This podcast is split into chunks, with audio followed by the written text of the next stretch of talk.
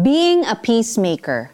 Bilang Pilipino, malamang natutunan mo ang concept ng pakikisama sa pamilya, school, church, or community. Isa itong magandang katangian kung saan nagagawa nating makisama sa ating kapwa, getting along with others.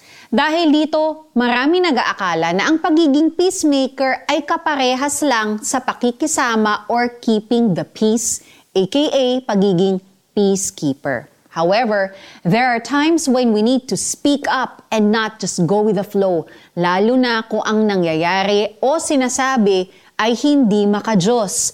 There are times when we need to stop being peacekeepers and be peacemakers. Paano kaya natin gagawin ito?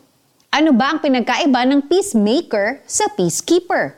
Kadalasan ang peacekeeper ay nagme-maintain ng peace sa isang lugar. Usually, this is surface level peace only. For example, kung nag-away kayo ng classmate mo at pinagsabihan kayo ng teacher na tama na yan, wag nga kayong mag-away dyan at pinaghiwalay niya kayo, peacekeeper siya sa sitwasyon na iyon.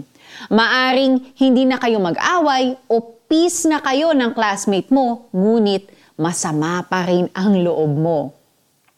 Pero kung ang teacher ay lumapit sa inyo ng classmate mo at nagsabi ng ayusin natin to at hinikayat niya kayo na mag-usap ng masinsinan at makipag-ayos, masasabi natin na siya ay isang peacemaker sapagkat ang layunin niya ay magkaroon ng tunay na peace at ma-restore ang relationship ninyo ng iyong classmate.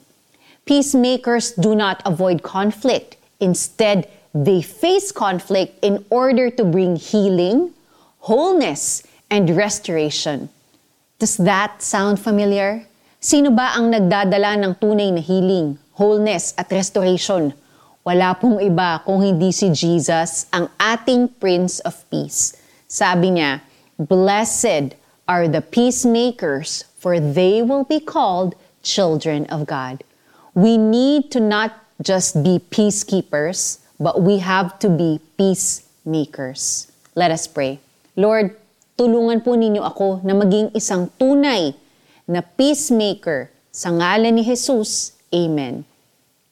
Heto po ang application. May times na kailangan nating maging silent in order to keep the peace. Pero may times na kailangan nating magsalita, mag-meditate o tumulong sa pag-restore ng mga relationship. Where is God calling you to be a peacemaker right now? Seek His guidance. Mapalad ang mga gumagawa ng paraan para sa kapayapaan, sapagkat sila'y ituturing na mga anak ng Diyos. Matthew 5 verse 9. God bless you everybody. Ako po si Sonja Kalit.